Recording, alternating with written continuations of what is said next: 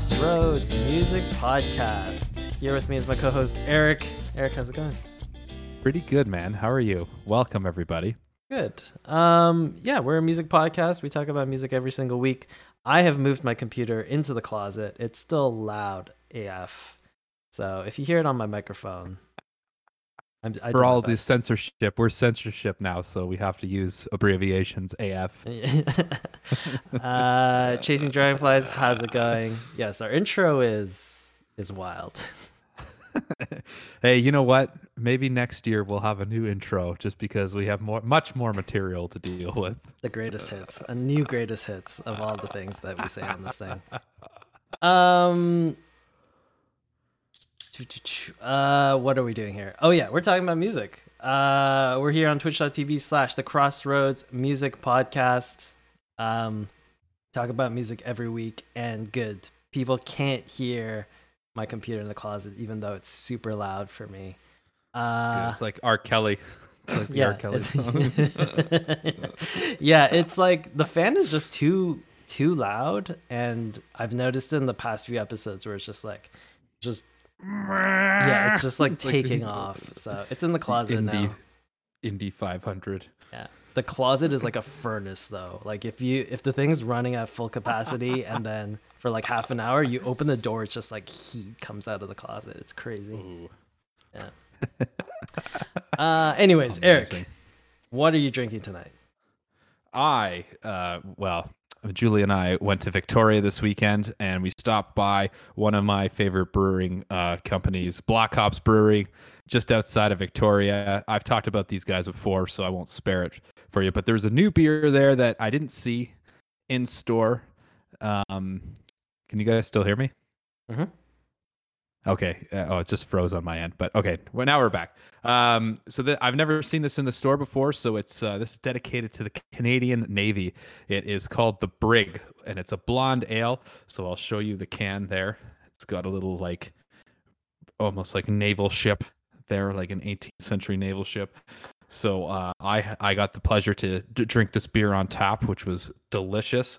Uh, so there is the color, if anybody uh, would like to see, and that's a different brewing company, which uh, just ignore the label because I'm, I am. Uh, that's that's another story. But anyways, yeah. So I am drinking the blonde ale, the Brig. Very nice. Mm. It's very refreshing.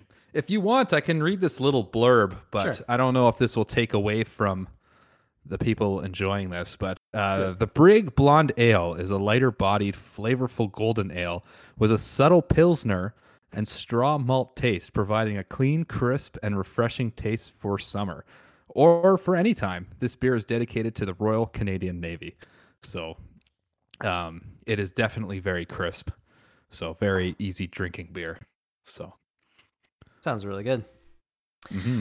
All right, Eric, let's get into this. Uh, we usually yes. t- start this off with what we've been listening to mm. uh, this past week. So, Eric, hit me up. What have you been listening to? I'm actually excited. Um, other than the album that we're reviewing today, I've been cranking that. Um, I've been listening to that new Wallflowers album, which I mentioned last week. Um, I'm actually happy that they're actually like not just that one headlight song anymore. so um, I'm happy about that. But two albums I want to talk about. One, which I'll kind of glance over. I like John Mayer. I know your opinions of John Mayer. But right. he has this new album, which is Sob Rock, which I feel is just this big parody of like 80s style, like ballads music. Jesus. Um, okay. But it's it's good. Like it's very bluesy. Like I every time I hear the song New Light, I always just think of that joke video that he made, which I just can't get out of my head, so I can't take that song seriously. Um, but I, I think this is an album where he just kind of wanted to have fun with it, and he wanted to explore his. You, you could tell he's he's because he's he's uh, using the Paul Reed Smith now, the Silver Sky guitar. Uh, he's no longer sponsored by Fender. Oh, the PRS, right? Uh, yeah, the PRS, Paul okay. Reed Smith. Uh, yeah. uh, so they made him his own signature that series does, called this. That does look like a sick guitar, I have to say. It does, but it's funny how it looks like a Fender though, right? yeah. Um, but but you could tell he's kind of just pushing his limits, uh, especially some of the songs like uh, "Shouldn't Matter but It Does" or uh, "Wild Blue." I, I just feel like he's really exploring more of what that new guitar sound can do for him, which I which I'm digging. Um, so, uh, but the album that I want to talk about, and I feel like you need to listen to this because it's just epic, Kim. Okay. Um, it is the Tedeschi Trucks Band. Are you familiar with them? no, this sounds like a country band, and I'm not. No, it's not. It's not a country band. So Susan Tedeschi is a uh, blues uh, guitar player, vocalist. Um, Derek Trucks from the Allman Brothers. okay. Uh, they are married, so they created the te- uh, Ah. the Tedeschi Trucks Band, Okay. and uh, so uh, they did a rendition. Uh, the album's called Layla Revisited, and it's uh, Okay. live at. And most of the songs are recorded live at the LOCKN' Music Festival in Yep. uh, Virginia. Uh, I can't. I think it's Ant. Uh, anyways, I can't remember. It starts with an A. A- anyways, that's the town Arlington. they're in. No, it's not Arlington. It's uh Arrington. Is it Arrington? Virginia? Arkansas. No, it's not Arkansas. That's a completely different state. Alberta. That's in Canada.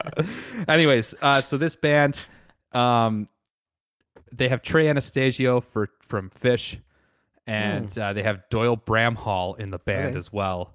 Very cool. And it's just they go through, uh, you know, Derek and the Dominos Layla album, and they cover a bunch of songs, I see.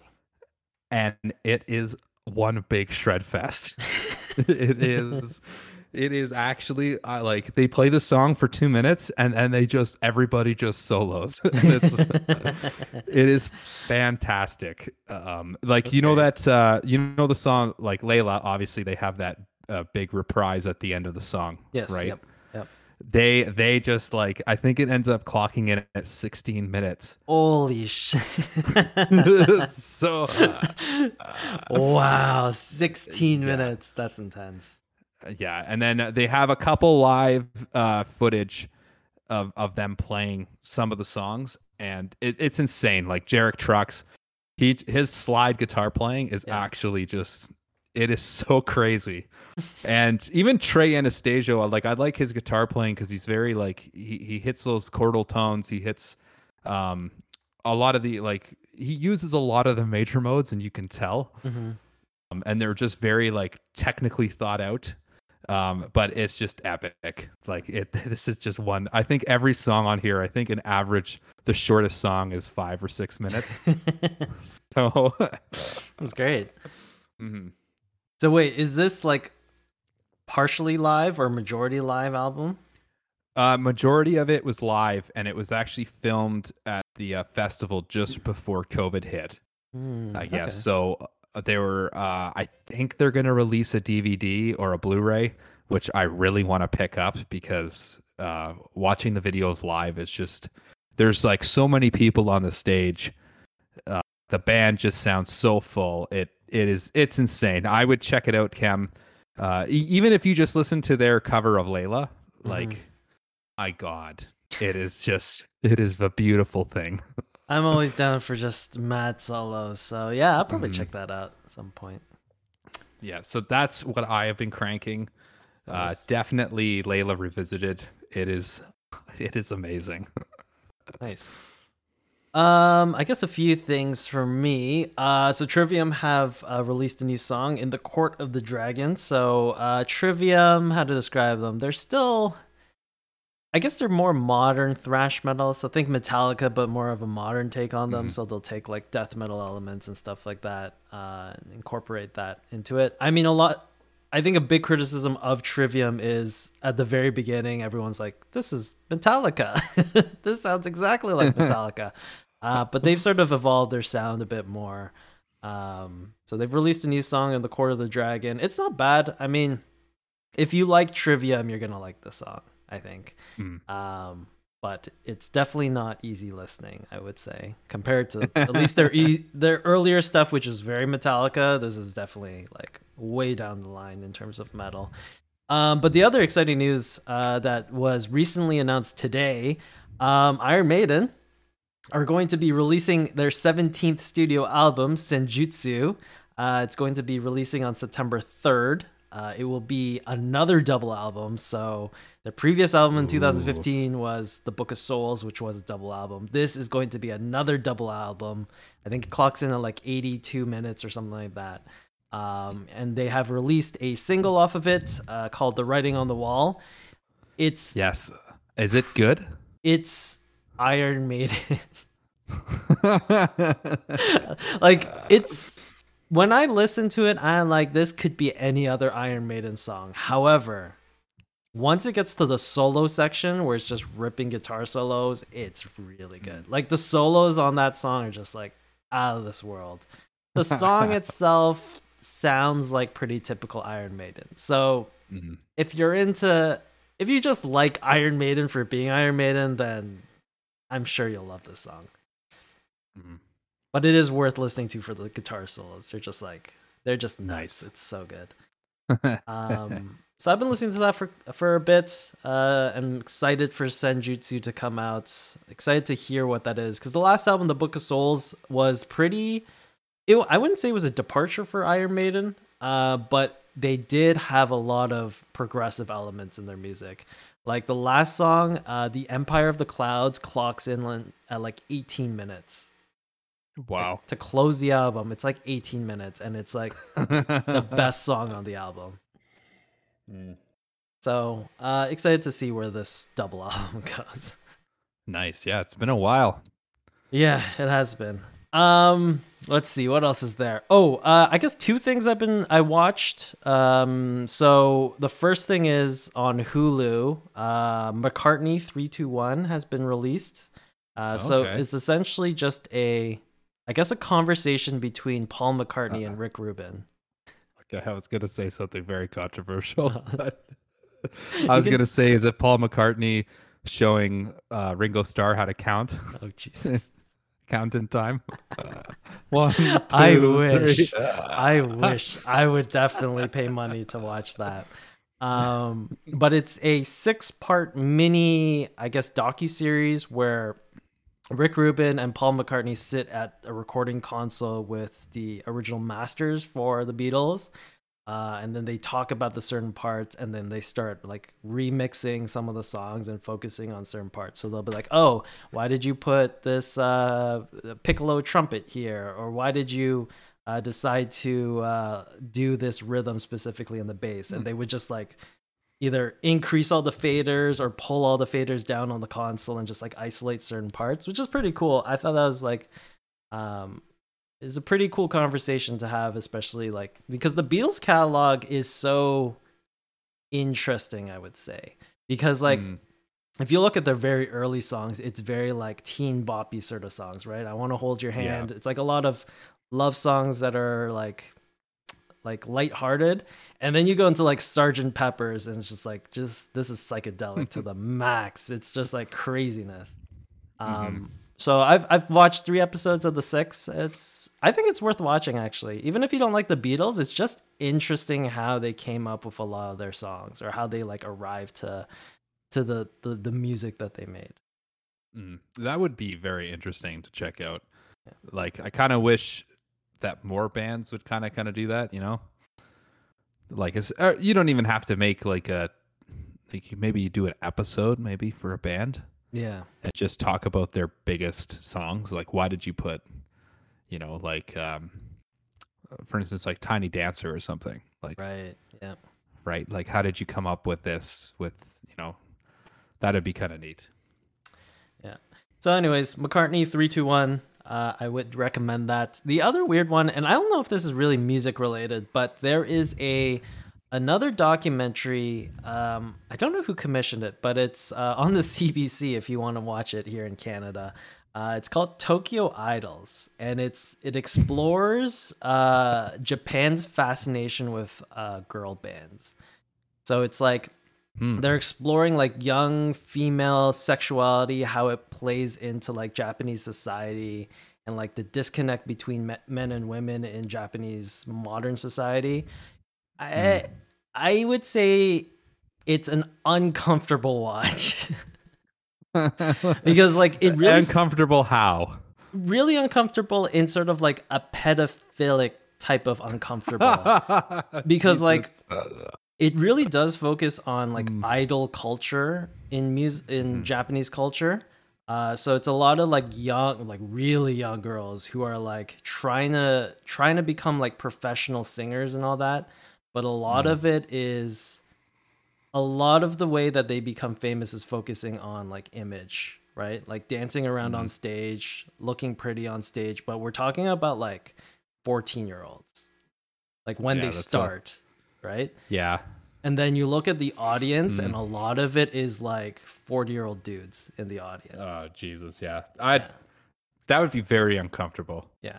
So I would say Right? it's yeah, Yeah. it's it's a really it's interesting to to watch this documentary cuz like it's different it really is a different perspective cuz like if if that happened here, it's like people will go nuts. Yeah. Like It'd they be even shut down so quickly. yeah, I know. And they like even go into how like it's actually like a business model in Japan. Like they have Hmm. it's like televised. They have like an American Idol style of like ranking system where like Hmm. they'll go into it and like uh girls get ranked based on their performance on live TV.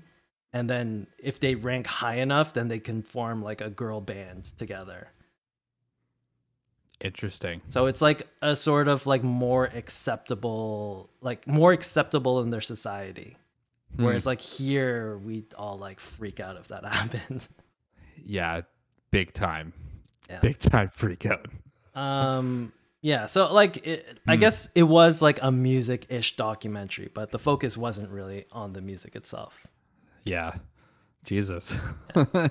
Um, but I don't know. I, I thought it was it was fascinating enough to watch. It was interesting enough to watch that Hmm. as long as you could go, get over the ick factor. Uh, yeah. This Which was is a pretty huge ick factor, especially when you're watching it and you're like, Yeah. how come everybody in the audience is in their 40s? That's a little strange. Yeah, no, no, no. They definitely address it, and like they even interview like Hmm. those forty year olds, fifty year olds, and they're just like, "Oh, but we we are failures in life, and we're trying to support this. We we see ourselves in that in this idol. Like we want to support her dreams because we have failed in our life." Um, that that's sort of like the the rationale. We want to Huh. support her dreams because our lives are so like miserable. So it's like when you go see like a Guns N' Roses concert and you take all those like old biker people that are like, yeah. why are you dressing like that now? And you just put them to watch go young Japanese girls sing. like it's just Yeah, it's it's very Mm. like middle middle age crisis vibes. Uh, I mean, more pedophilic than than the biker Mhm. gangs, but yeah, yes, no, big time. that, sort of same same sort of mindset, I guess. Uh, but yeah, Tokyo Idols, go check it out. See, that's the that's that's the weird thing, and and I won't touch on this too much, but I think it'd be very strange just to be like, let's say if you were into one of those bands, like you like, you know, because essentially it's almost like a One Direction, Yeah. I guess, when they start off, right? And then it's like, you know what, I really like their music, and then I just feel like in the audience, I just feel very uncomfortable, right? Because it's like, okay, this is a little strange. Yeah, it's weird when mm. like a guy like Justin Bieber who's 16 and like people are just like throwing themselves at him and it's like he's 16. Isn't that mm-hmm. weird? Yeah. Or or it's like going to a Rush concert, but Rush isn't there. right?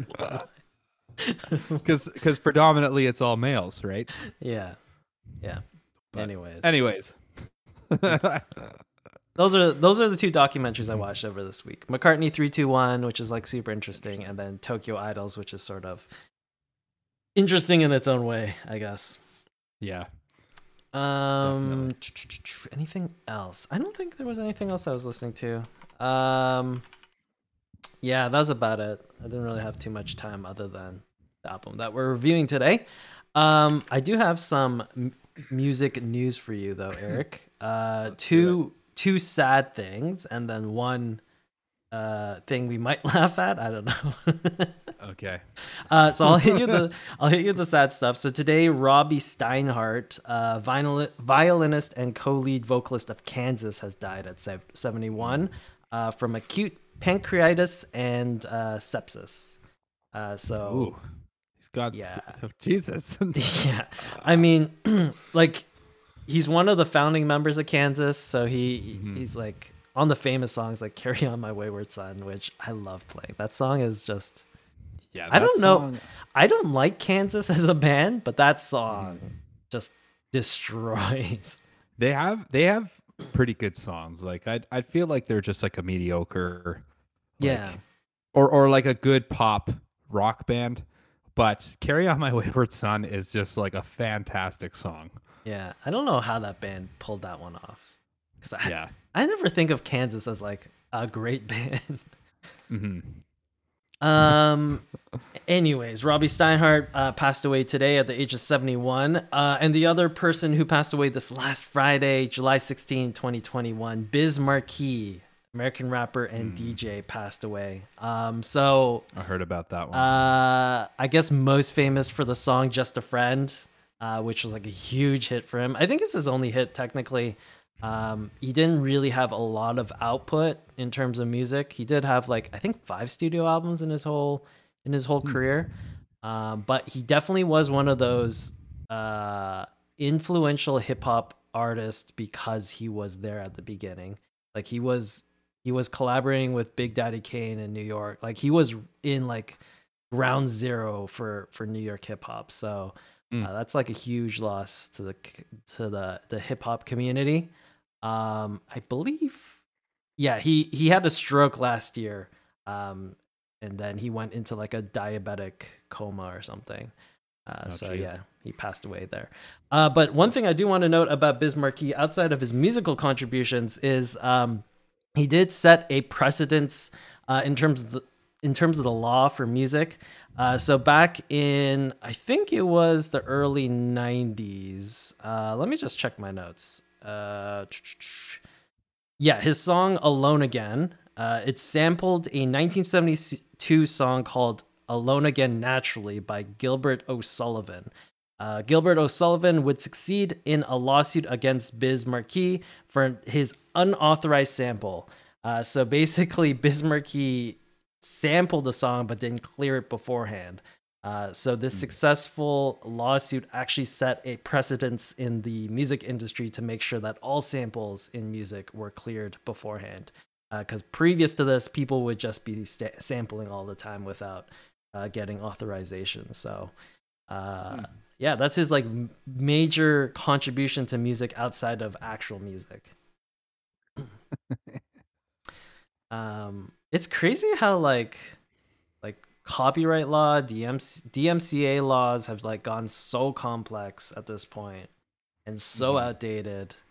I don't know. It's like just a mess. I don't know how anyone's gonna figure this out, but eventually someone will have to figure it. oh, or we're gonna have the same sounding song over and over and over again. Or that. that. Um. Okay. Well. Uh. I think that's it for. Oh. Right. Those are the two sad things that we are supposed to talk about. Mhm. Um. What's so the, funny one? it's not technically a funny story, but I feel like Is it we- just funny because we're horrible people? Yes. I, I feel like it's because we're horrible people. Uh, okay, the surviving members of Faces have come back together to record some new songs. So that is Rod Stewart, Ron Wood, and Ke- Kenny Jones. Interesting. Really? I don't feel like I don't know What, why take Rod him out of the Stewart- retirement home I know. and wheel them out. Jesus, he's not forever young anymore. okay. I don't know why. Mm-hmm. Rod Stewart still has like a singing career.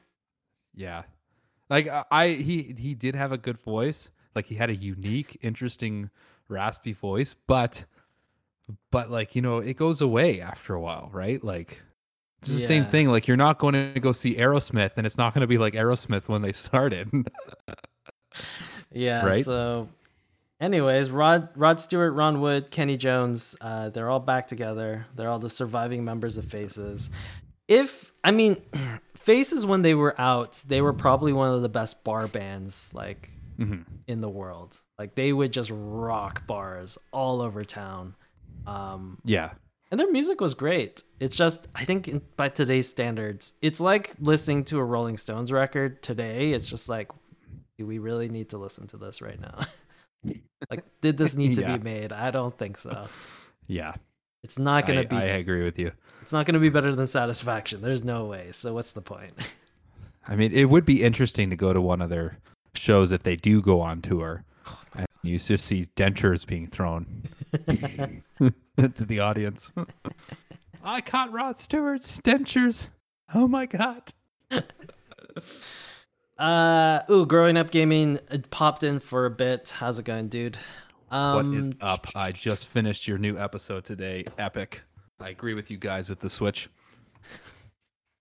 Uh, what are we here for today in history? Okay, so uh, yeah, that's basically music news, and uh, let's move on to today in history. So at this point, what we do is uh, we go back in time on today's date and look at all the historical things that happened in regards to music. So July nineteenth, nineteen forty-seven, Queen guitarist and astrophysicist Brian May. uh, Brian May is born in Middlesex, England.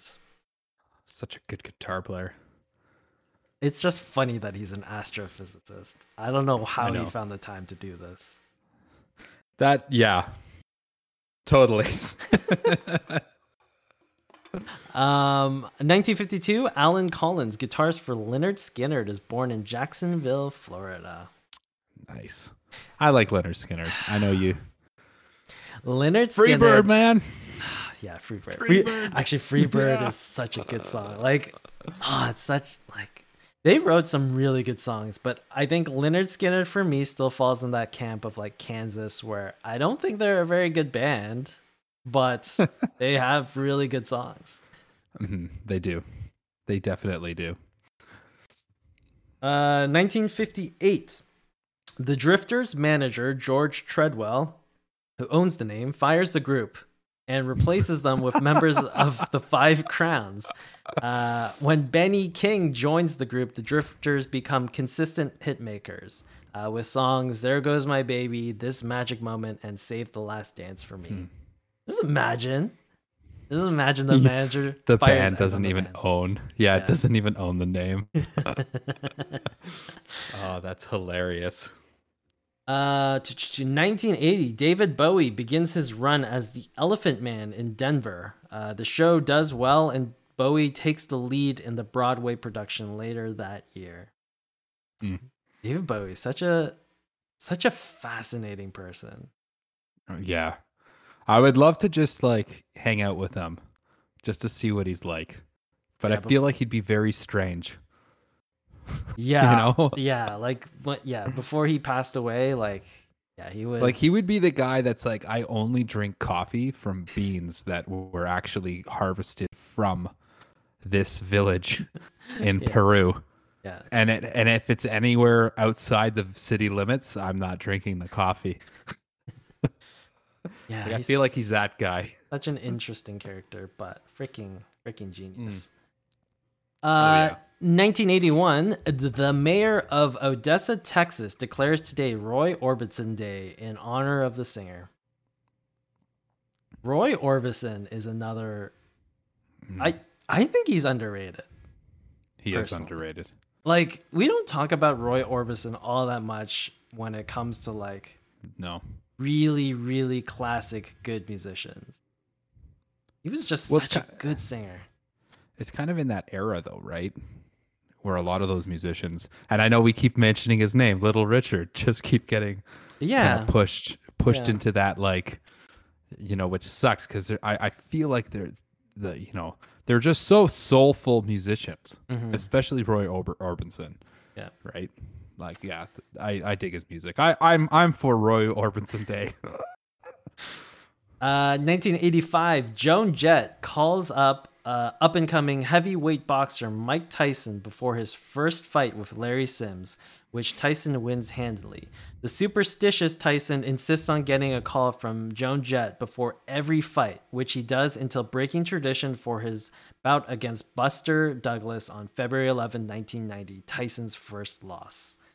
Interesting He won like 17 in a row, and Joan Jett would call him before each round or each uh, match, and he won all of them. And then the one time she doesn't call him, she didn't call of course i He wonder loses- if she called him when he came back to fight. That'd be interesting, eh? Maybe. Um, I could just see Mike Tyson like now, just because he just recently had that fight, right? Just be Right, like, yeah. okay, I I need to train my ass off to beat this guy, and I need you to track down Joan Jett and make sure she fucking calls me before this match. what a strange superstition. Mhm. Uh, anyways, Hey, everybody has them though, right? Like, Yeah. like think about all the strange like superstitions musicians have before they go on stage, right? Yeah. Or like your your uh, brown M and M's. Oh yeah, the Van Halen story. Well, that's not my story. That's the Van Mm. Halen story. Uh, um, 1986, Genesis had their first and only number one Hot 100 hit as "Invisible Touch" touch tops the charts. Mm-hmm. Genesis, yay or nay, Eric? I do want to know your opinion on Genesis, or indifferent, I guess. Is is I I would say I'm indifferent. Hmm. with Okay. Genesis. Like I, I feel like they definitely needed to happen. Right. Yeah. For me, Genesis P- with Ke- Peter Gabriel on on lead Mhm. vocals is like is the best thing ever, and then Genesis with Phil Collins on lead vocals is just pop music. It is. It is. And that's that's where the indifference comes in, Mm. right? But you know, I I feel like that happens to all bands. Like you replace the front man, it's it's not going to be the same. Yeah. It's not going to be the same band at all. Yeah. Right? It's like would you think like okay, we're going to replace Bono from U2. imagine, imagine if they Yeah. replaced Bono in Yeah, you we're going to replace Bono with Phil Collins. Oh, Phil Collins sakes. is gonna sing for U2. no like it just doesn't it just doesn't work, right? so much garbage to be horrible. um 1989 after finding over $40,000 in cash and checks in his cell at the Stevenson Correctional Institute in South Carolina, officials moved James Brown to a cell with tighter security. I don't know how he got $40,000 into his cell, but he, he somehow had 40,000. well, you know the right people. Uh, 1997, The Fat of the Land, which is an album by The Prodigy, becomes the first album by an electronic group to hit number one in America. I really like that album. Fat of the Land by The Prodigy. It's like, I guess the famous song is uh, "Smack My Bitch" and uh, "Firestarter" are the ones on that on that album. never uh, never heard of that album, so I'm sure you've heard uh, "Firestarter," the song. I probably have. it's a very like it's pl- it was played all the time like even on the radio they would play even though it's like it's a pretty hardcore electronic song but Hmm. it came out in 97 it was like such a strange such a strange album to go number one Hmm. uh, on the other side of that 1999 lou bega releases his debut album a little bit of mambo oh, that song. That's a horrible song. Mambo number five is a terrible song. Mhm. I that's a song that definitely gets stuck in your head, and Yeah. I just based off of what Grown Up Gaming likes, I feel like he that is like their theme song. uh, I mean, that must But- have made him so much money, but oh my, oh yeah, you make that song. it's like once, the right? yeah, it's like the Macarena or any Mm-hmm. Ricky Martin's. What's that? She bangs or whatever that song is called Shit, by Ricky yeah, Martin. I think that was famous because of what's his name? oh, of the Asian guy. Uh, what's his Yeah, name? William Hung. William Hung. that version's amazing.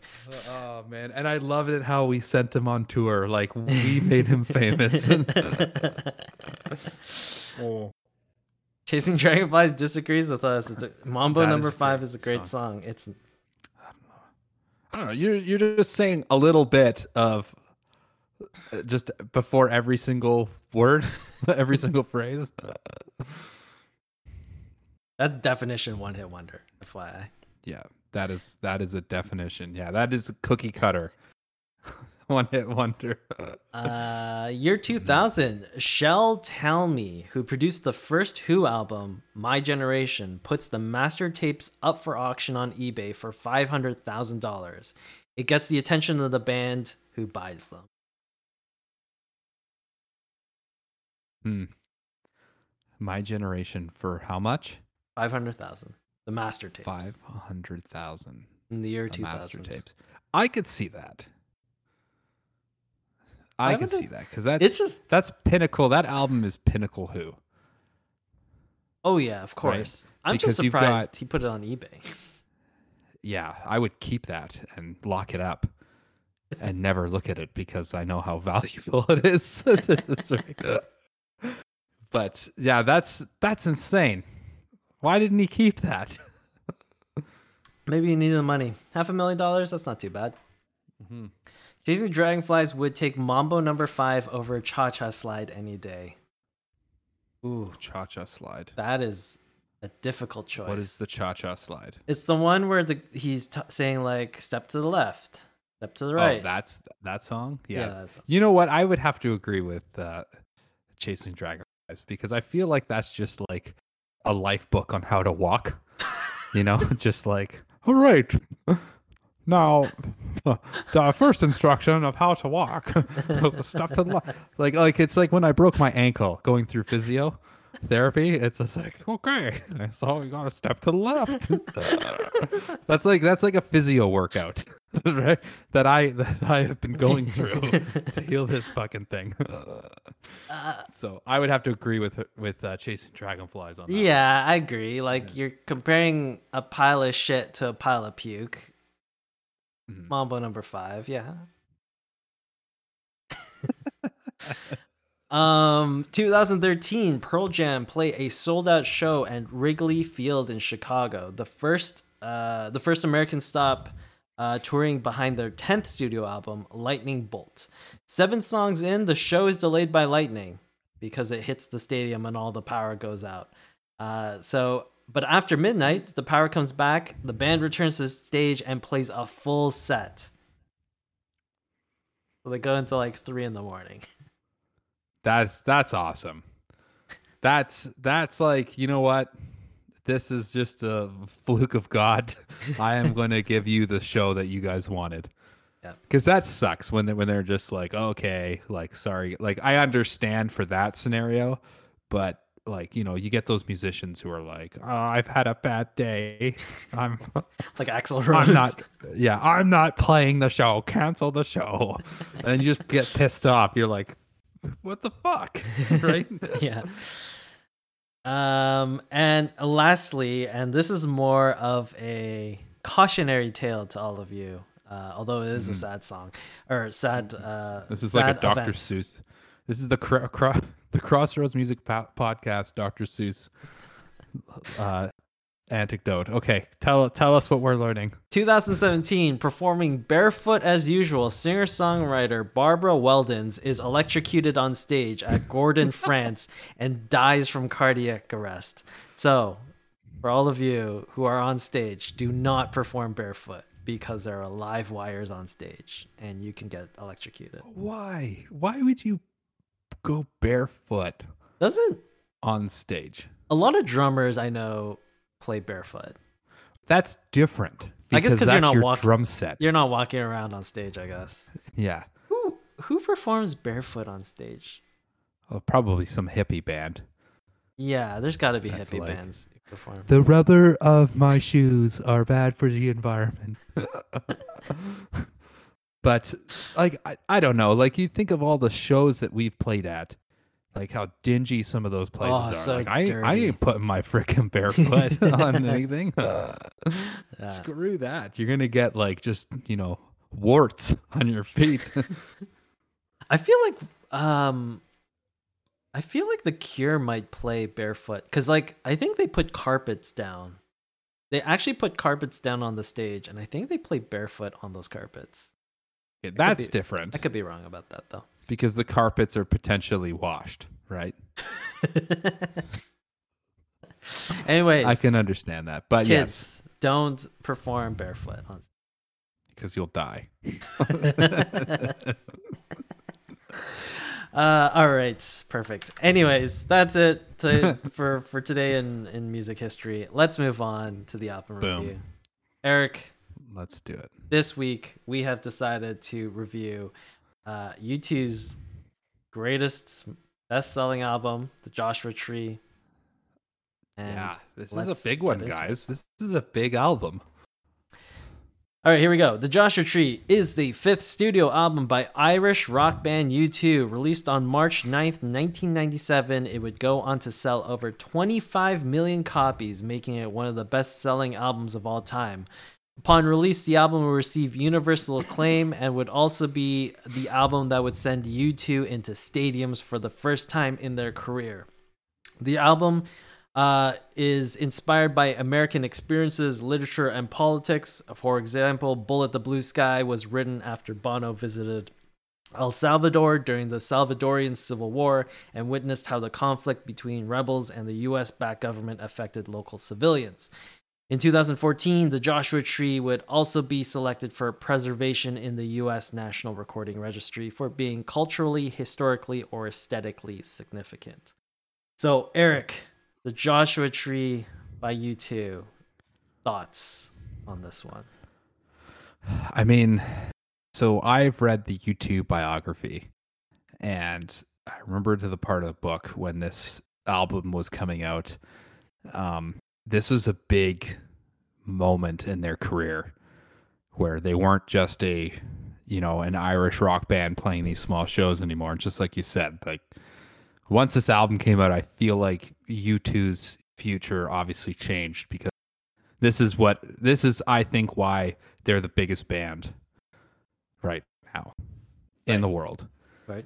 Uh I mean songwriting wise and just just the whole arrangement of like you know the composition of the songs on the album are just fantastic right like the opener where the streets have no name i love that song epic tune uh and then you you get that like as simple of a guitar player as the edge is he's really good at using that delay yeah. effect No, where Like- the streets have no name. That it's a Mhm. perfect intro to an album, and the Edge's use of a delay is ridiculous. It's honestly, if you were to ask me like what is the best like guitar riff ever, I might put "Where the Streets Have No Name" that list, even though it's technically not a riff. It's just him strumming like a chord every every like five seconds, and it's just a delay. It's nuts, like what he does with that. But I mean, it's just like it's a perfect way of setting yourself into the album, Mm. right? Because it kind of it's it builds up, and then and then it just kind of hits this point. You're like, okay, well here's here's the start, uh, and then it goes right into probably one of their biggest songs ever, ever made. Uh, I still haven't found what I'm looking for. Like, and if you haven't heard the version that they play with the choir, the church choir, Mm, that yep. version is incredible and it sends chills down your spine but like like to follow up with a great song like where the streets have no name and then go into just this epic masterpiece you're like holy shit it kind of sets the tone for the album Mhm. um and then it goes or with or without you great Another- song Another great song. Yeah, and then it just yeah, I think it gets better. Like they go, kind of go into this almost like a badass part of the song, which I think this is my favorite song on this album is Bullet Bullet the Blue Sky. Mm. And uh you mentioned that. It's just a sick like just very dark ominous like song. Right? And then especially like that guitar solo, that like slide solo, I you know, I'm a blues guy, so that just like just gets me all the time but um like i don't know then it goes to uh you know running to stand still like the tunes are great but i feel like the pivotal of this album is the beginning Yeah. right which i feel like they could have put i still haven't found what i'm looking for closer to the bottom of half of the album Yeah. No, I completely agree with you on this one. Yeah, like like all the songs I liked on the album, they're really good. I just feel like the arrangements of the song in order on the album could have been different. Yeah, I I would agree with that. I think I definitely agree with you that side A of this album is like a masterpiece. Right? Like the Mm-hmm. first 4 songs on this album, I dare anyone to find a better like open first 4 songs on an album. They're Mhm. I don't think there is another album that has this strong of a beginning than the Joshua Tree. Like where the streets have no name, I still haven't found what I'm looking for. With or without you, then bullet the blue sky. Like, h- how do you beat that in terms of a like a beginning of the album?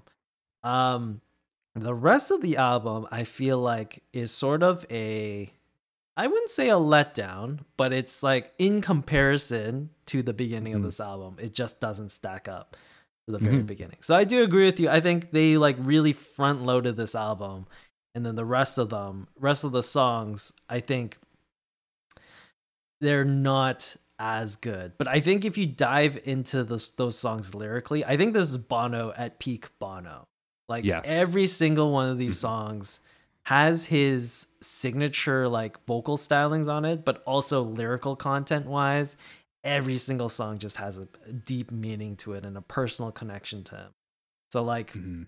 I think everything on this album just comes together really well. I think they could have, yeah, I do agree. They could have rearranged this album a bit better uh, to space it out and give it a bit more, um, bit more room. But I still think it's a pretty strong album, especially the, It- the it- first side. It definitely is, and uh, again, like like lyrically wise, like like even Bono says it's probably his best work when he came, and the biography was written, um, I think just when Vertigo came out Mm. or or whatever, but that that album, I- don't know if it's actually called Uh, Vertigo, but how to how to dismantle an atomic bomb. Yeah, I think is that's the one. the album. um or or it came out just after that so so they said that like this is their best work or he feels and what's insane was is before this album came out on the on the biography what was interesting was is the band was kind of having a little bit of a crisis because bono had something weird happening with his vocals and they were like i guess he had to like he went to the doctors because it was like almost to the point where he couldn't sing live Mhm. right? So then this album comes out and it's like, holy shit, Yeah. right? Because I feel like vocally, this is his best as a as a singer and a writer. Yeah, no, for sure. I, I yeah, like Right. I don't know. It's such a weird thing to like really rate this band because I think individually, outside of Bono, individually, I don't think any of these guys are like extremely good musicians. Can I say that? Mhm. I don't think individually they're good musicians. But collectively, they are just like they just groove together really we- well. Mhm. I think they just all really work really well together. And like they've been together since the beginning. Like can you think of a band that has kept intact original members Since high school. since yeah, since the beginning? It's like how long is their Mhm. career? 35 years, 40 years at this point? And they're Which all still together. It's Yeah. crazy. like again, like I, I find that the lyrics on this album are probably the best. Now, this personally isn't my favorite U2 album. Oh. and I know a lot of people a lot of people are like, what? Joshua Wait. Tree, the, what the fuck is wrong? Okay, wait, wait, wait. I need to know what your what you think U2's better album is than the Joshua Tree. Okay, so it's um all that you can't leave behind. Okay, uh, I could give you that. I yeah. Yeah. And and a a lot of people disagree with me, so I wouldn't have been surprised if you did too. But Okay, so I agree with you in the sense that I enjoy that album more Mhm. because I think like all you can't leave behind. I think "Beautiful Day" is an absolute trash song. Let's just get that. I think Beautiful Day is just like what the Mm. hell is like Mhm. why is Bono singing about it's a beautiful day? Like this is the most egotistical like Bono thing you could ever do. but like the album itself just has like such nice songs from front to back. Like Grace on that album is just like Yeah. it's one a- of those that's a B good sides that is just so good. And then I think mm-hmm. Kite on that album is U2's best song. Like compared That to anything in their discography, I think that's their best song they've ever written. Yep. And those are all B sides technically. So like mm-hmm. fleshed out wise, th- that that album is great. But lyrically, I think Joshua Tree takes it. I think this is just yes. peak Bono singing slash songwriting, and Yes, it just I'm- isn't paralleled in terms of. and I U2's would agree with you. In in terms of songwriting, lyrics, e- even as it's just a band of what they've like. I, I don't know. I obviously this al- album is more of a message. I found Mhm, with yep. Bono's songwriting, which you can tell, especially if you listen to their other stuff. But this, yeah, this this album is lyrically probably their best work. Yeah. Um, let's see. Anything else on this album? No. Here, Eric. Let's I don't just know, go. like yeah, like I, I just want to talk about Bullet the Blue Sky because I, I think it's sick. Like like like you have him singing the song and then he does that kind of bridge where he's just talking. Oh, so good. It's like, oh, this is America, right? And then Yeah. then it's like one dollar, two. It's like almost like paying that government off, Yeah. kind of thing for that that you know. Um, so I yeah, this that song is just sick. You just got to listen to it. It's just badass. It's amazing. Yeah. But Uh, okay, Eric. Final rating slots. What do you want to give it? I'm gonna have to give this album a nine out of ten. Yeah, I'm I'm right Nine there with 10. you. Nine out of ten. I'm hmm I I think Like- this is U2's best album, but yeah, I'm giving it a nine out of ten also. Yeah, like I, again, like I think it would be a perfect score. Like all the songs are good on this album, but I feel like if it was just arranged, just like just keep all the same songs on the album, but just change them to flow better, like this would be a perfect album for me. Yeah, yeah. It's the it's the arrangements of songs that it's just too front heavy. Mhm. It's just like which isn't a bad thing. It's not a bad thing, but it's a little thing that we Yeah. people like us and you know would like to see. yeah, like from an album perspective, you you lose you lose people's attention as this album goes along. Mhm. That's the problem with this album. But the individual songs like such like such good lyrical meanings or lyrical stories are intertwined in all of these songs and just yeah, instrumentation wise everyone's on point on this. And yeah, that's why it's a yeah, 9 out of 10 just because the album itself I think just track listing wise needs to be rearranged Yes. Chasing Dragonflies thought that we weren't we don't like U2. I've always liked U2. Um, I I know I've mentioned before that Ireland hates U2. the country hates U2. yeah, that's a little bit of self-hating though. Mhm. Hating like something that's become popular and not your own. Um U2 for me is an interesting band because I think some of the stuff that that they've written is just like masterpiece level, like especially this album. But I don't know. I'm not super crazy about U2 as a band. I like best songs ever. I think Kite by U2 is on my list easily. Um, but U2 the band, mm, I don't know. It's I think U2 for me is a lot more misses than hits for me. See, I like a lot of their like mid stuff, like mysterious ways. But do That's you like that? song. But do you like that album? It's off of Zoo, I think. I think. Zoo, uh, you know what's funny? Like for hardcore U2 no, fans, Achtung that's- Baby. Achtung Baby. Sorry. yeah, uh, for ha- hardcore fans, Zoo is actually their favorite album. But yes, I think like- it was off Octane ba- Baby. But like, I-, I feel like they make really good hits.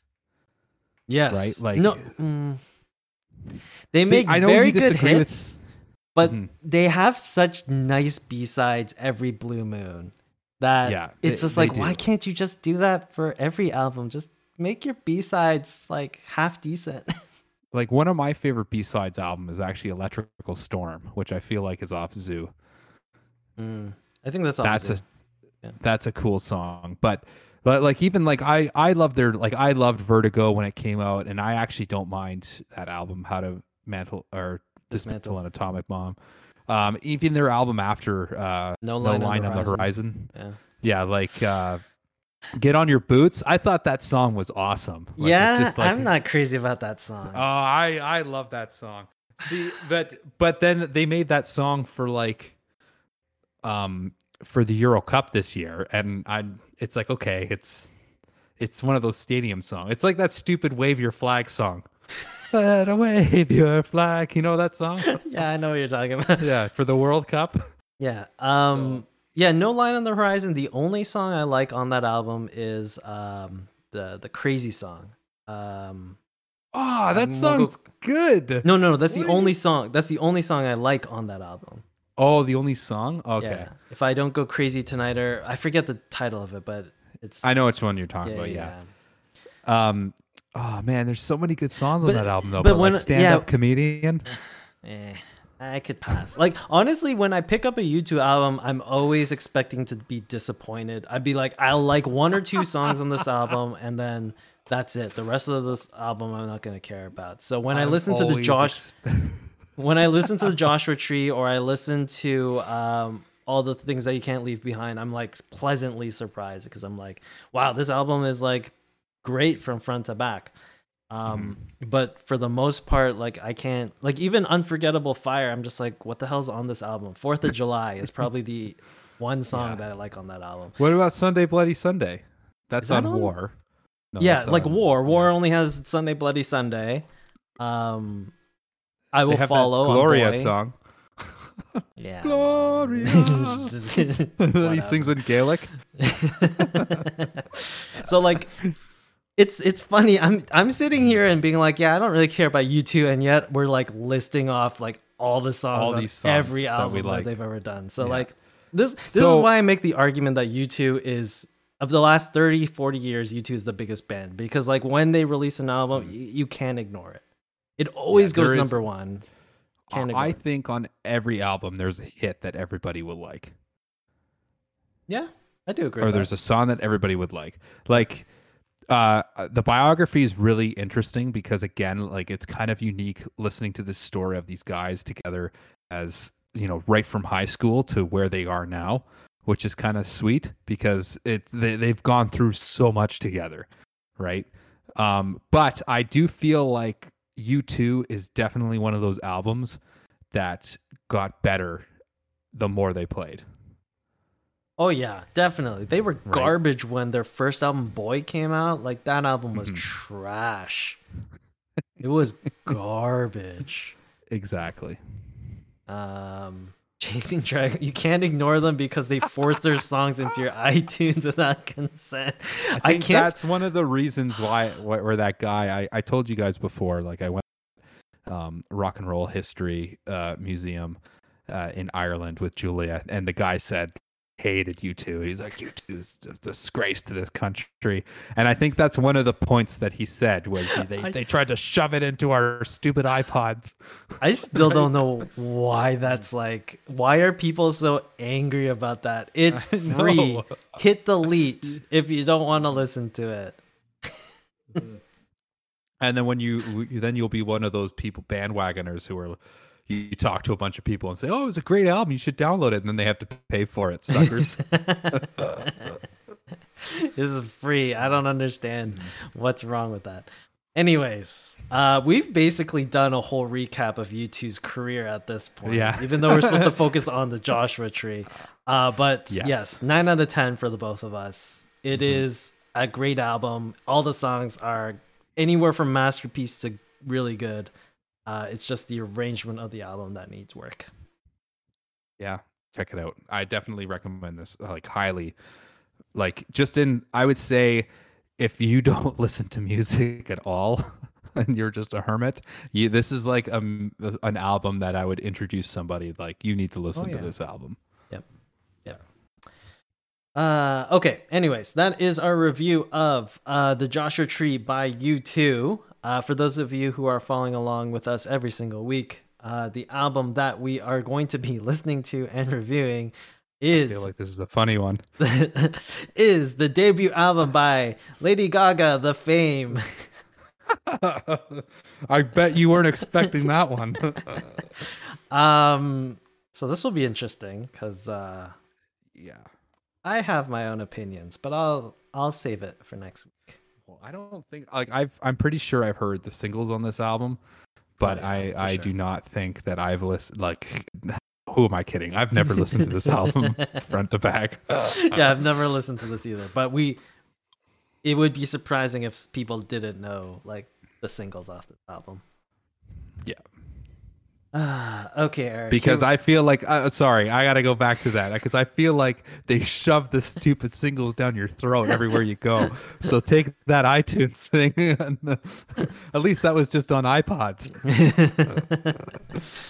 uh, all right, here we go.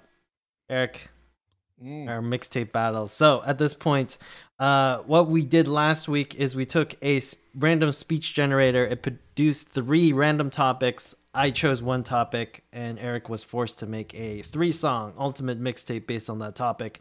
And what I chose last week was the topic MySpace. So, Eric, what are your three songs that you uh, chose for your mixtape? Welcome for all the uh, new newer generation viewers listening. They probably don't even know what a MySpace is.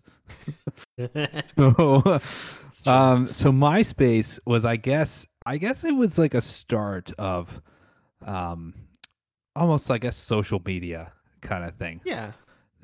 right? And social this is this is when people instead of talking on like, like, uh, like I, I don't even know what people talk on. Like we use WhatsApp, but uh, you know we used to use Hotmail back in the day. If people know what that that is, MSN. MSN Hotmail. Um, so uh, it was it was almost like something similar to that. So a lot of people would make like a profile, but I feel like a lot of bands starting off like indie bands kind of Mhm. it, it was more for like stuff like that Self promotion. yeah for self-promotion and stuff like not a lot of people was just like hey guys like look at me like nobody really gave it gave a shit it was more so about like indie bands and i know there is a bunch of bands that became famous off these surprisingly a lot of emo punk and metal bands which is interesting um but needless to say myspace uh for number one i have chosen the band ghost uh I'm interested to see why you chose Ghosts. But let's So, let's go uh, for it. Let's go for it. I- chose Ghost because uh, I actually recently saw them. Um, this is before the pandemic started, the summer before, calm before the storm, and uh, I was surprised on how he, he just like like he already has a new tour and new like persona planned. Yep. So if those of you who don't know Ghost, I I know a lot of people hate like especially metal fans they hate when they call Ghost a metal because it's not really metal. I would say it's like it- Metal it's like adjacent. iron yeah, I would say it's like an Iron Maiden kind of or no. Um yeah, maybe Iron Maiden like Black Sabbath style of metal. Yeah, Like it's it's more of like a classic rock. classic rock. Yes. Yeah. Yeah, but uh n- needless to say Ghost uh I think he's from Norway or like he's from a Scandinavian country or something. I think it's isn't he? Norway. I'm pretty sure it's Norway. Norway. Yeah, Yeah. So he he has this persona where he's like a uh, like a priest, and uh, he cha- what's neat is is every tour he changes, right? So it's almost like this story, which I find kind of cool. Um, but for this mixtape, the song that I chose was their first single, so I tried to stay true to that MySpace like starting off Mm. from MySpace. So their single "Ritual," uh, which is a big song. You'd probably recognize it if you if you've heard it. But uh, that's why I chose Ghost because I, think- still feel like they're still going. Yeah, I didn't realize Ghost started on MySpace. I guess they're old enough to be in that in that group. Um, Yep. I just, I I- honestly, I've never had an interest in Ghost. I know um, Mhm. James Hetfield of Metallica loves Ghost. Like, he's always in the audience watching this band for whatever reason. Um, but I've just never bothered listening to them. So one day, one day I will listen to them. But I I've listened to them before, but again, like I wouldn't consider them metal. Um, even Yeah. though people classify them as metal, which I know pisses a lot of people off. Uh, but their shows are actually fantastic to watch. Uh, I've only been to one, but even seeing them live, like it's it's like it's like a show. It is like you get your money's worth a hundred percent, and just the costumes and just everything. Like like when we went, it was a guy like dressed up as what he is now, and that's when he f- kind of first started. That was his persona, but uh, it was this like priest or bishop just wailing on this saxophone solo, which was just like insane to watch, right? but um but yeah so that's why i chose ghost uh to start off the album ritual it's a it's a good classic rock song but the second one which i feel like it's the bigger one out of the three i know some people might con- compare the last one but the next one would be panic at the disco uh which is off their first album the single i write sins not tragedies I honestly, I honestly thought this was Fallout Boy when I saw this picture. I legit thought it was Fallout Boy, and then you said Panic at the Disco just now, and I had to look closer and be like, wait, that's not Fallout Boy. hmm So uh, Oh. I chose I chose this uh, because again, this band became famous on.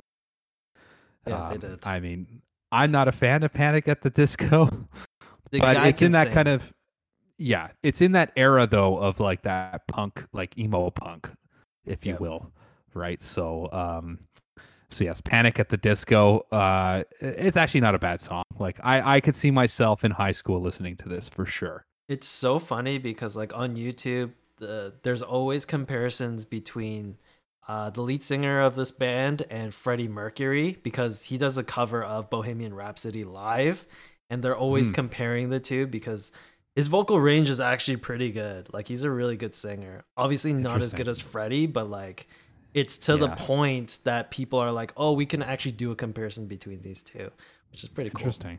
That's pretty Uh, neat. Ben is uh Ben's here. He's coming in late. How's it going, Ben? up, Ben? Welcome to the podcast. Chasing Um, Dragonflies so- definitely heard that song on MySpace. Yeah, like a lot of these emo bands were MySpace bands. Which is funny because I was like bands that made it famous on MySpace. And it was all like emo punk bands, pretty much. um, so I tried to pick the the more famous ones. Um, but uh, the last one, which I feel is pretty big, especially in the UK, they're huge, uh, is the Arctic Monkeys.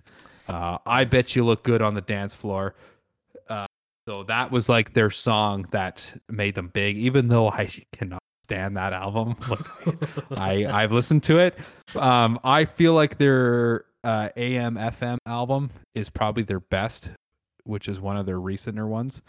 Uh, that is definitely their best work. But uh, this band also became famous on MySpace. So all these songs that I picked were all from their very first albums and were the single on the album. So just to pay homage to that, that was like the three songs, a little box that you had under the profile picture that you would have to log on to listen to if you really liked the band.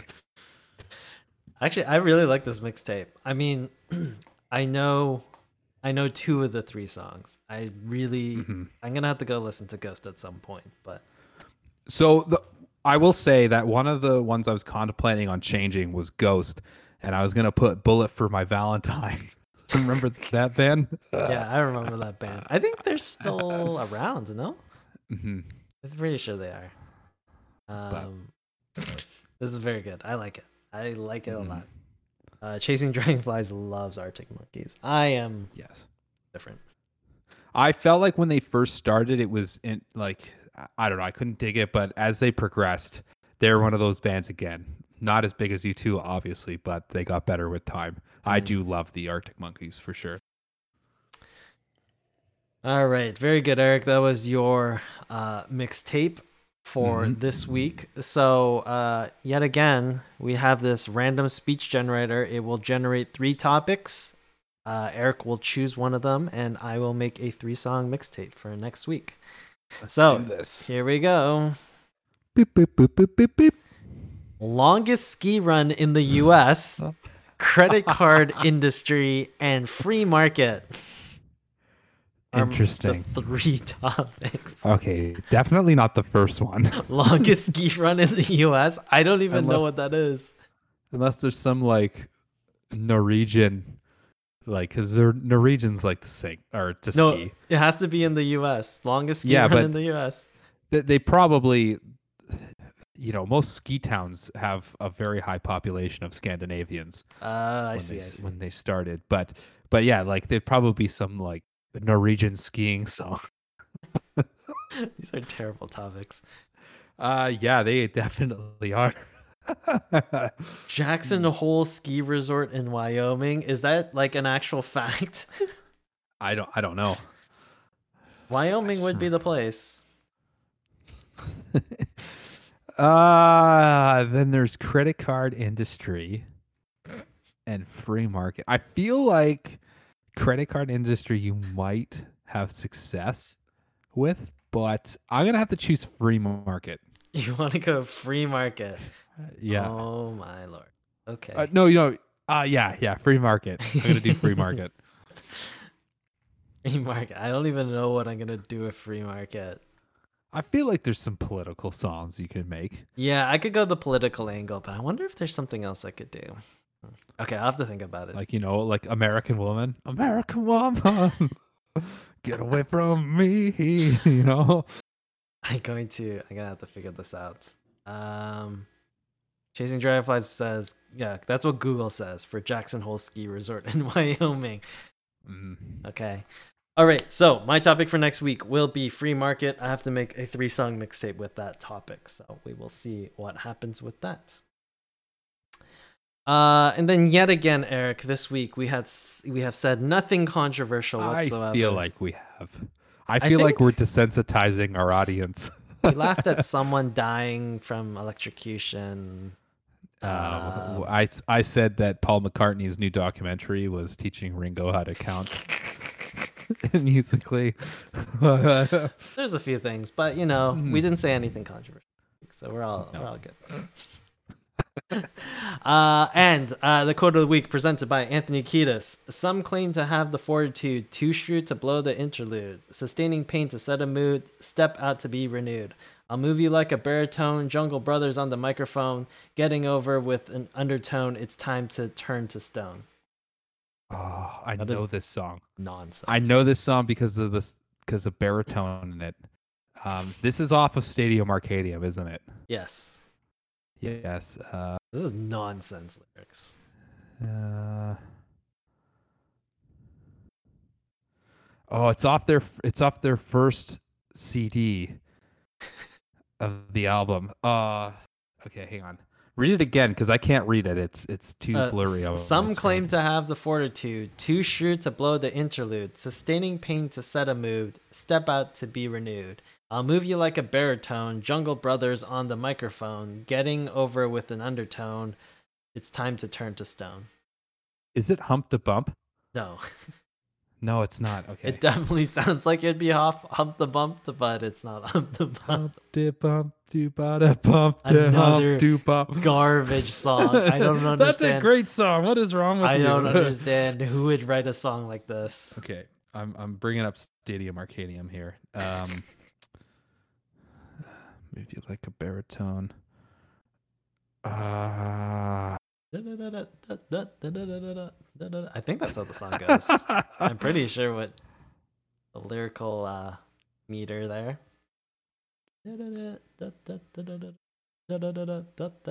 oh man, think. To be honest, I don't listen enough to the Chili Peppers to know exactly how this song goes. Ah, damn it! What is it? Oh, come on. Um. Definitely need to change this at some point. Running out of songs. So, but it's off Stadium Arcadium, right? Correct. Is it Charlie? No. No, it's not. It can't be Charlie. No. Oh, what? what the it's there's a it? music video for this. Babe, is it?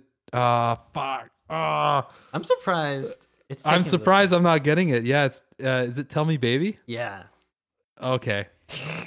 Damn. Ah, th- I that doesn't count. I don't think I got. Yeah, I should have got that because that's definitely one of my favorite albums by them. That's like, But- yeah. Anyways, these lyrics are madness. I don't understand anything that he, this man says. Yeah, they're quite. Uh, uh, quite a metaphorical puzzle. No, it's just them high. It's just literally them high. Yeah. Ridiculous. Uh, I bet you it's like, what did that song? What was that song about in an interview? Oh, that was about doing my laundry. yeah, see, Julia says A for effort. Uh, a for effort. Yeah, I know. I, I feel like I need to go give myself 10 lashings after that one. I should have got that one. Uh, all right, cool. So that is our show for the week. This was the Crossroads Music Podcast. We are live streaming here on twitch.tv slash the Crossroads Music Podcast. Uh, if you are not here on the live stream, you're probably listening to this on uh, Apple Music or Spotify or wherever you get your podcast on. Uh, we are actually there. Uh, but do join us on the live stream every Monday at uh, 10 p.m. EST, 7 p.m. PST. Um, Yes. Come interact with us. You can also join uh, the Discord uh, and talk with us there and tell us how U2 is not that great of a band. Exactly. and we'll we'll tell you their whole career like we did on this episode. yeah, we were supposed to stay in our lane just about Joshua Tree, but we went from boy all the way to like yeah. I think we went all the way to Songs of Innocence. To the which to the new single that they came out with for the Euro Cup. Yeah, that's what happens when the audience talks to us and engages with us, which Yeah. we like. So Uh, all right, Mhm. cool. Anyways, that was the show. Thanks everyone for joining in. Uh, we will see you all next week. Goodbye. peace.